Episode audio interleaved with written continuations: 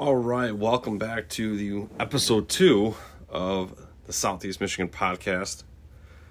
I'm your host Daniel, and uh, so last week obviously was episode one. We talked a little recruiting, a little bit of uh, uh, little injury news about Isaiah Gash, and um, a few other things. We um, we're going to be kind of going into another recruiting update today. Um, over the weekend, we had couple more commits and some more uh, some more news overall. It was a hot and cold weekend for U of M in that department.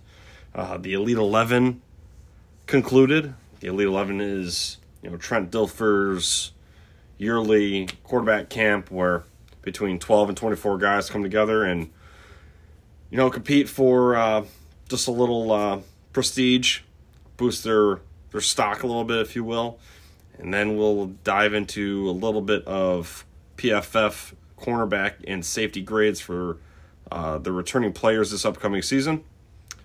The Shemy Schembechler saga is uh, pretty much coming to an end here, but Jim Harbaugh addressed it recently, which actually was a couple weeks ago, but today we'll talk about it a little bit. And then um, another thing, too, that was dropped right around the same time in the beginning of June was the future schedules. So we'll hit those. So thank you for dropping by. so, as of tonight, June 20th, is this recording, Michigan recruiting is still on the up. A lot to look forward to. We touched on last week the 2023 class and how this 2024 is shaping up. So, again, by my no, I'm no insider. I don't pay for any of these sites. I don't think you really have to to uh, to stay up to date, but it is fun to talk about it right now. Of course, we are in that dead zone period. Um, so we went from 19 to 22 total commitments since last Tuesday, and for Michigan, we had on the 16th Amarian Stewart which is a four star wide receiver out of Chicago, Illinois. Stewart, I believe, was at a camp himself when he made the announcement, if I, if I am correct.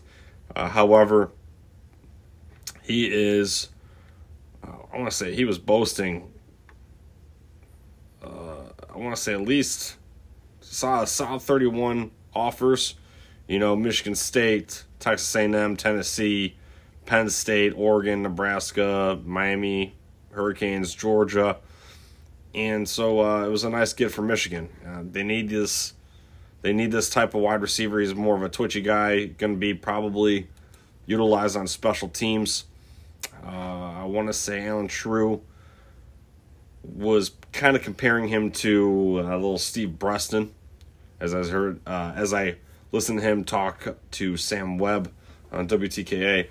Uh, the next one was on Friday.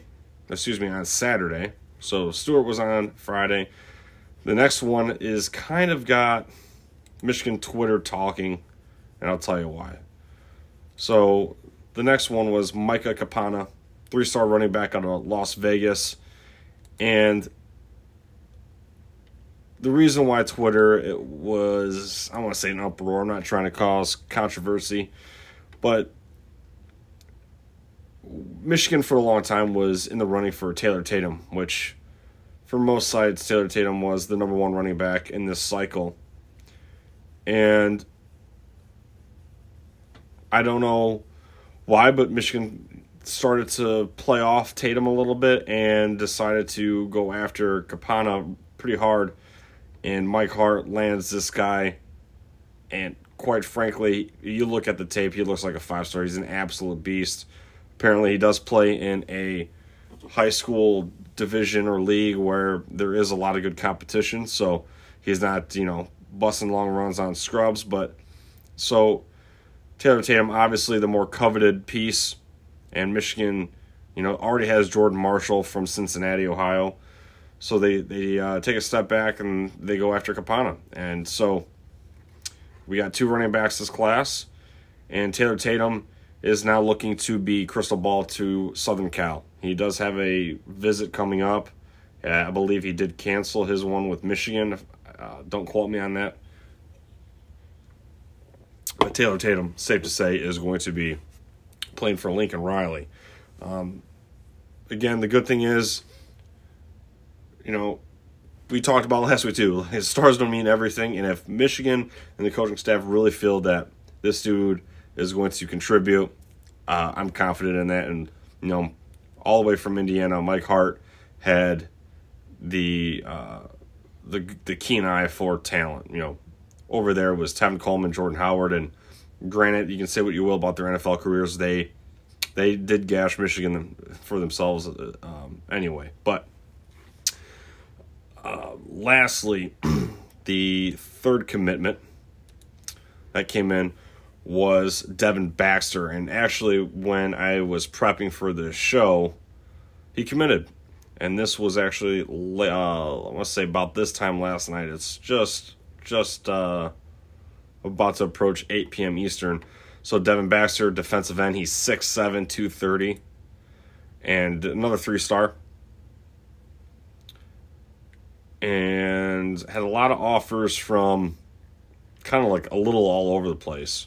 But when you're out recruiting Penn State and Tennessee, uh, I mean, you're you're doing something right. But so I mean, defensive end has been one of Michigan's strong assets over these last few years, and uh, so I think that uh, I think it was another nice get. So I don't need to go too much in depth on each guy. Like I know their social security number, but those three guys have been added to our list since last episode. Now, some of the cold that I mentioned coming off that, you know, reverse side of the hot uh, was Michigan lost out on Aaron Chiles. Aaron Chiles, for the most part, is the number one linebacker in this cycle and uh, was pretty much, I don't want to say a shoe into Michigan, but I mean, he was damn near crystal balled uh, to the moon and back and so Michigan unfortunately loses out, and he's going to the Florida Gators. Now, the um, interesting thing too is the Florida Gators have now gotten nine players to commit in June alone, and they have now crept into the top three according to rivals. Let me pull the the, the team rankings up right now, and then these are obviously are always changing, but you know, when we went show uh, live on our show last time, Notre Dame was three, and Florida was like four or five, and now Florida is three, Michigan's two, Georgia's one. Uh, but anyways, obviously, if you look at you know different recruiting services, you'll see a little bit interchangeable uh, rankings. Regardless of that case, Florida doing well, and um, you know I think there was uh, something going on the internet that uh, R.J. Moten, former Michigan Wolverine who transferred to Florida, uh, addressed something on his social media. I think it was his Instagram where he was like, "No, he's a, I'm not bad mouthing Michigan to you know to steal Aaron Chiles away, so to speak." But um, you know, he's he said he's always you know going to be a Michigan Wolverine uh, in a sense. So it is what it is. You can't win them all, and uh, you know Michigan is still still doing well. So. I think I think Michigan still needs to really get a top notch linebacker soon though. It's been a while. Like top top notch like Aaron Charles. Uh, what else did I miss? Oh, uh, real quick to close uh, this part of the the show out, this segment. Uh, Bryce West, the number one cornerback in the state of Ohio, and third overall, is now canceling his visit to Southern Cal and deciding between Michigan or Ohio State. Now, I think you got to really pay attention to this. We kind of, again, touched on it last week where once Michigan beat Ohio State in Columbus back in November, there was instant, there was just an instant uh, shift uh, from the 2023 class to 2025. They picked up several commitments on that weekend, right before the game and after the game. And now with Bryce West canceling this visit, you know, it's 50 50 between Michigan and Ohio State. So even if he chooses Ohio State, his whole family are Buckeyes. is now that you now you have these players at least weighing their options. And it's not just, oh, cool, I got a Michigan offer, but, you know, I'm a Buckeye fan. I have friends, family that are Buckeye fans. No other place. Now you start to produce something on the field that's worth watching. You see what happens. And again, this goes for the next guy, and the next guy is Aaron Scott, another top cornerback in the state of Ohio. Apparently, these two guys are friends, Bryce West and Aaron Scott. Highly doubt that Michigan gets both of them. I wouldn't be surprised if Ohio State did, but if Michigan can get one of these guys, that's a huge stamp.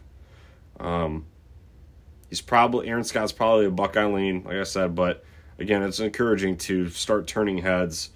And um, you know, Bryce West, I forget who it is, but I believe it is Bryce West, where Michigan is trying to get him back on campus in July. And if they get him back on campus, hopefully that uh, that reassures his mindset, and hopefully we uh, get the trigger pulled there. But having these two guys, or if not one, would be absolutely monumental. So that's pretty much the recruiting update here. And you know, if we if we come back next week, I'll give you another one. If anything else changes, but uh, so far so good. Now we are going to go into the Elite 11. So the Elite 11 is a three day quarterback camp. Started in 1999, if you don't know. And uh, like I said at the top, 12 to 24 high school quarterbacks get invited.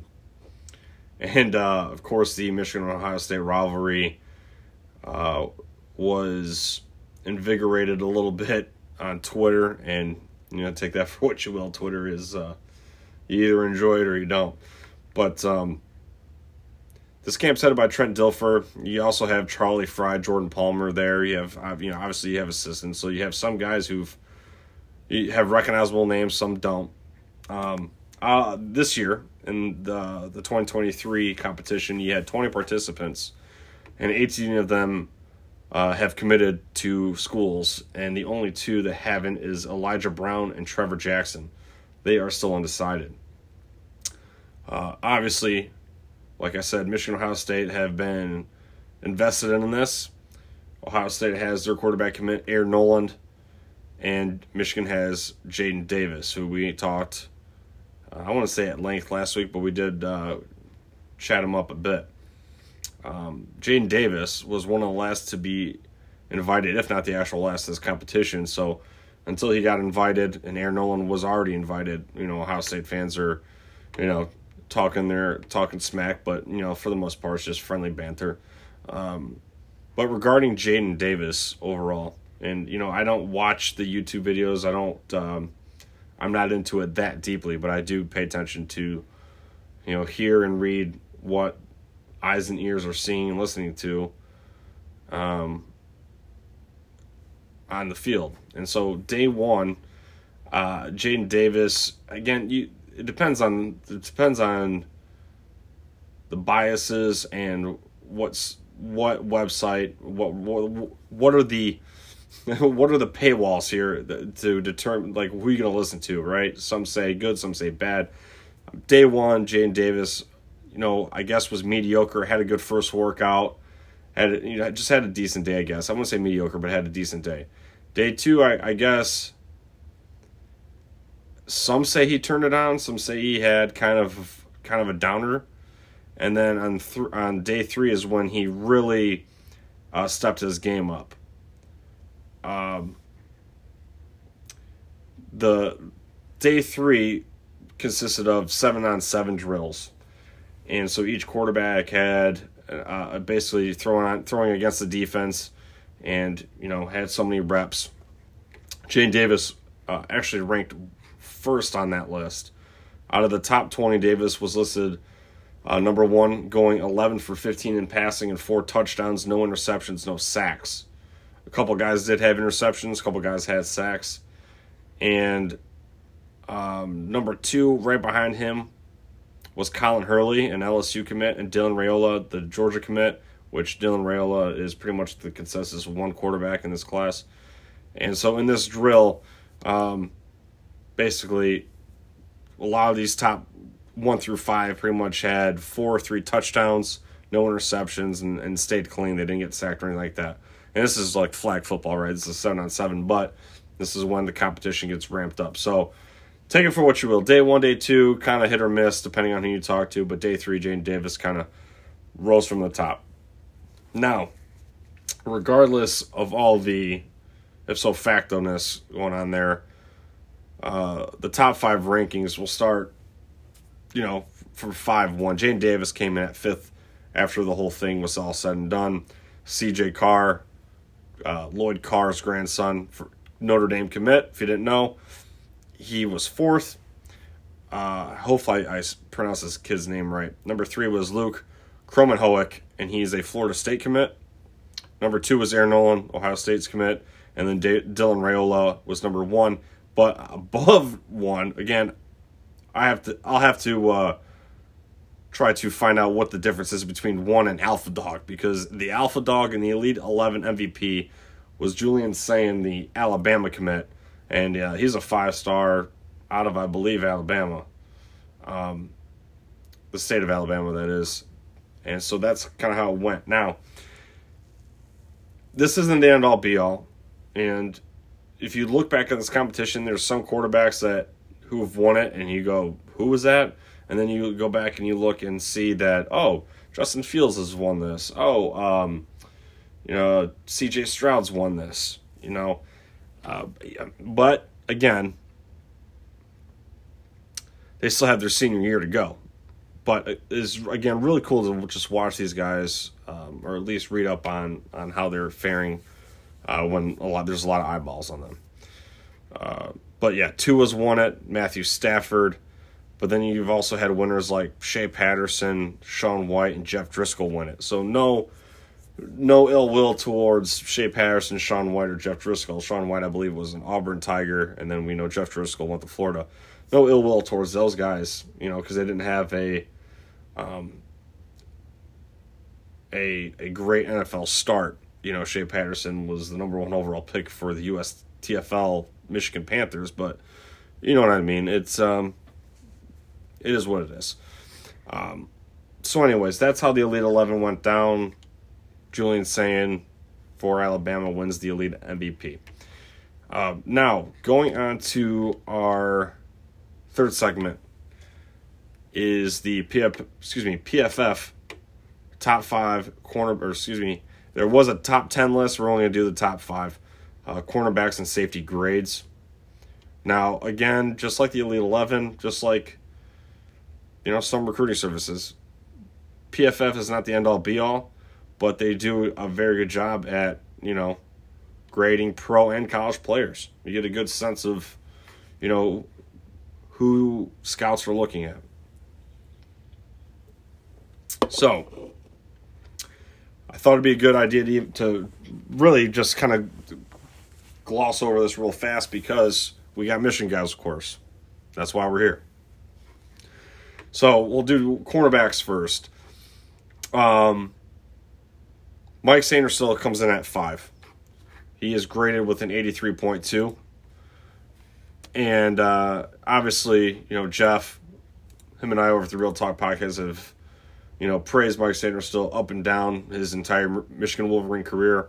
You know, made some tremendous catches at wide receiver and then converted to corner last year and made arguably one of the best defensive plays in the rivalry on Michigan's side in quite some time. And that was the pass breakup on Ohio State's tight end. His his name is escaping me. I apologize. In that uh, in the end zone there towards the end of the game, in that second half, there's absolutely absolutely huge. So Mike Sainristil, number five, with an 83.2. Uh, Fentrell Cypress, the second, with 87.9 at Florida State. So there's actually kind of a, a big jump there from Sainristil to Cypress. Now, number three, Will Johnson, the sophomore coming up here for 2023 for the Michigan Wolverines. Will Johnson with an 88.2. So not much of a gap there. Uh, Cooper, DeJean, 88.5. he's out of Iowa. So this la- these actually these final three are all Big Ten guys. The top five has four Big Ten guys. Um, so Gilbert Jean, Iowa, and then Kalen King, 89.0 out of Penn State. So uh, I got to be honest, now that I know that Kalen King is the number one rated corner uh, out of uh, P- in PFF size, I'm going to have to keep an eye on Penn State secondary this year. And then we'll go to safeties here. And again, we'll start with the, five and go to the one. we have one Michigan Wolverine here in this top five. You'll see when we get there. So Lamiles Brooks, an 81.5 out of Georgia Tech. Calen Bullock, 82.5 out of Southern Cal. And then our boy Rod Moore coming at three with 83 points, 83.7. Aubrey Burks, 84.9 out of West Virginia at number two. And then the number one safety graded, according to PFF, is Kamren Kinchens out of the University of Miami Hurricanes with a 90 flat.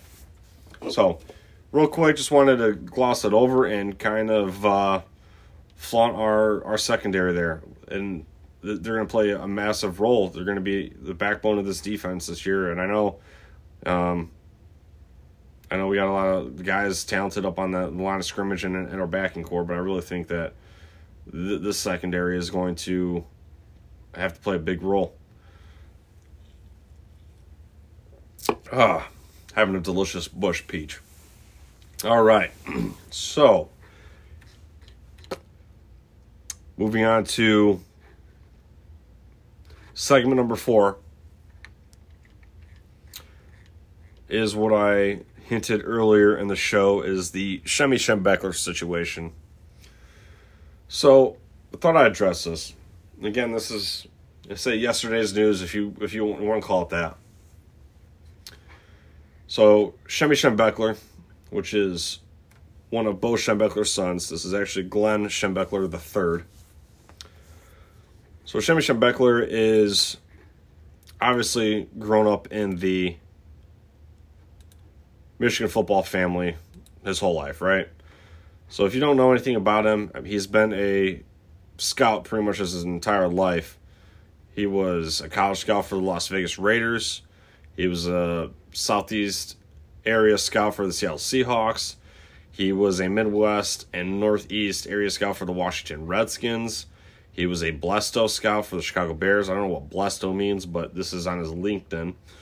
Uh, he was an in-house scout for the Kansas City Chiefs, and then when he got hired here back at the University of Michigan, he was the assistant recruiting coordinator. Now, the problem with that is the time he got hired was I want to say late March, sometime in April, and as soon as it went public on Twitter, you know, Twitter is a good place and a and a and a nasty place. And in this in this case it, it got to nasty. So a lot of people have a lot of time on their hands nowadays. And so they went on his Twitter and and noticed that uh, Shemy his he, he didn't tweet anything personally, but he had retweets and had liked things that involved around slavery, Jim Crow laws, and some far right conspiracy theories and some pseudoscience, if you will. So, really touchy, really touchy subjects. And what's odd about this is a lot of this, a lot of these just insensitive tweets. You know, he he's as a scout, he is in and around inner city families, and then when you see the the stuff that he's liking now, understand some things that I like, whatever, you know, before the bookmark thing, I'd like it to remind myself to go back to it. But in this case, you know, it's just a pattern over time. It's not something new. And according to a, a few interviews that I've listened to on the radio, is a lot of people have already kind of knew about this, but kind of turned a blind eye. It wasn't hidden from the public. So it's just, uh, it's just really disappointing. Um, and then, you know, this is just just as like weeks after the at the time this was released, you know, this is just weeks after, you know, Matt Weiss uh, Michigan's co-offensive coordinator, you know, gets busted for uh, computer crimes. So you know, Michigan, you know, as much as we make fun of other schools, you know, for off the field drama, you know, Michigan. I mean, I gotta be honest. There never, there's never a dull moment in Ann Arbor. I'll tell you that, and uh, you know, player or coach. But you know, Jim Harbaugh w- was asked about this recently, uh, about the first week of June, and that's what kind of why we're talking about it. So, you know, uh, this is Jim. Ta- this is Jim Harbaugh speaking right here. Uh, once we became aware of the things that were offensive, offensive to me, offensive to other members of our team, we just didn't want that mindset around. It's disappointing. I've known Shem for a long time, but there's no sacred cows. It's not who we are. It's not us. Um,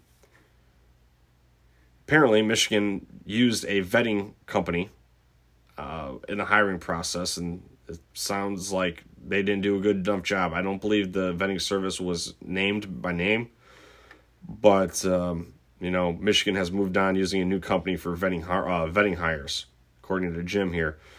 So another line here from uh, Jim. I've read the report myself. We have a company that vets that. Social media came back okay, so we've got a, new company doing so we've got a new company doing, but we've got to be better. I'll take responsibility for that. It's not if it's not if somebody can find that in a day, then we have to be able to do it ourselves or be on it ourselves. Sometimes you got to do stuff yourself. Harbaugh said. So apologize for tripping on that last one, that last bit there, but you know what he's saying. Uh, so apparently, uh, they have uh, found a different vetting company.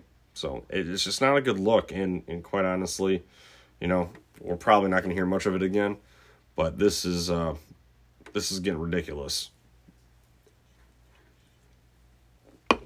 And obviously, you already have the stuff that's was talked about last year. You know, Jeff and I did a, a show last year in Real Talk about, you know, the Bo you know, knew about Dr. Anderson. It's just, uh, it's, it's a mess.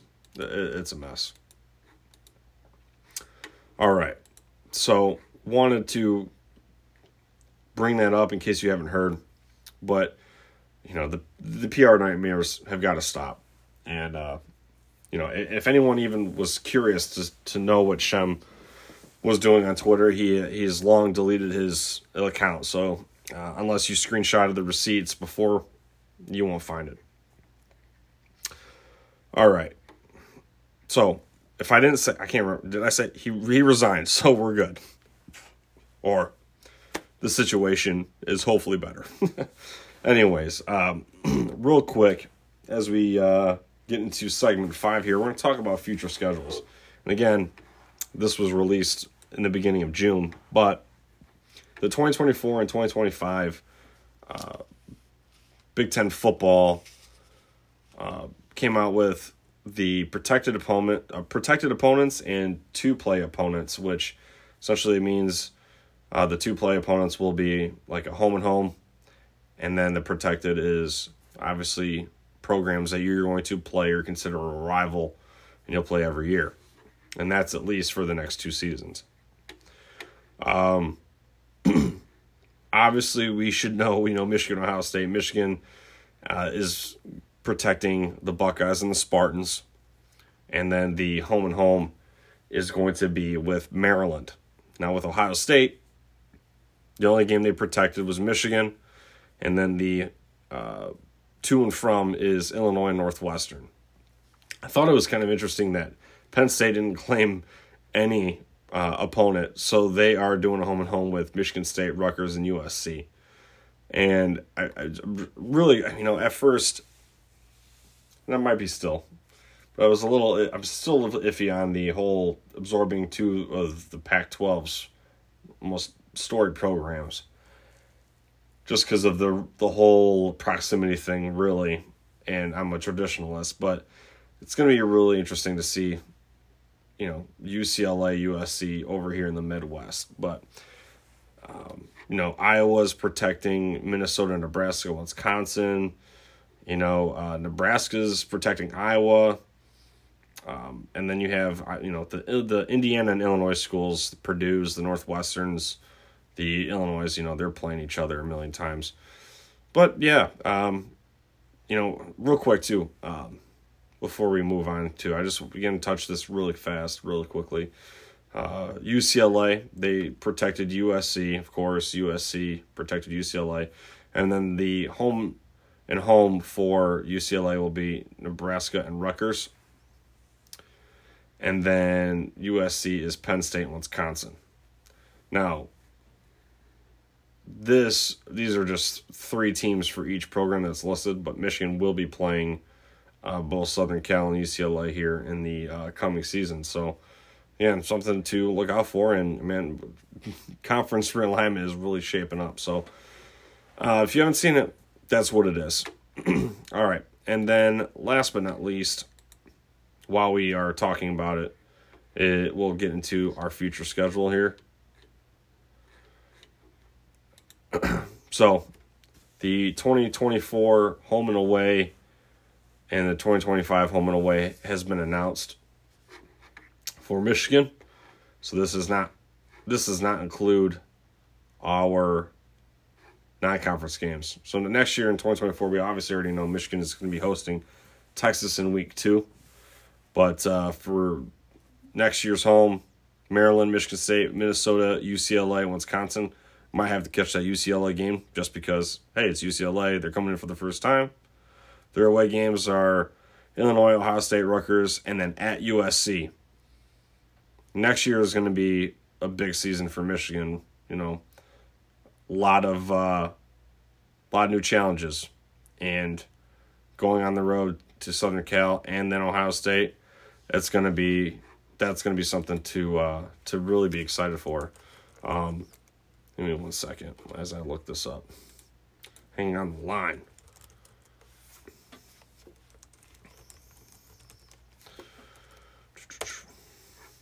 I don't have stupid, stupidly I didn't have that uh, 2023 schedule up. So yeah, so East Carolina, UNLV, Bowling Green, Rutgers, all at Michigan.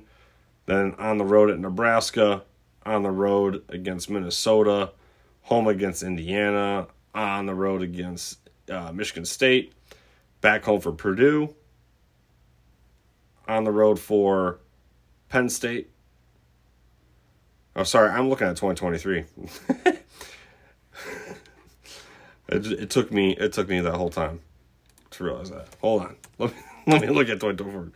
Oh my god, I can't believe I, t- I typed in 2023 and didn't even think about. It. All right, so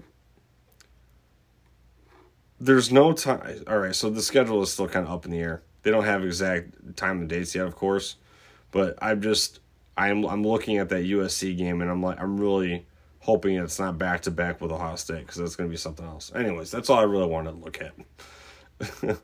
but they don't really have that nailed down yet.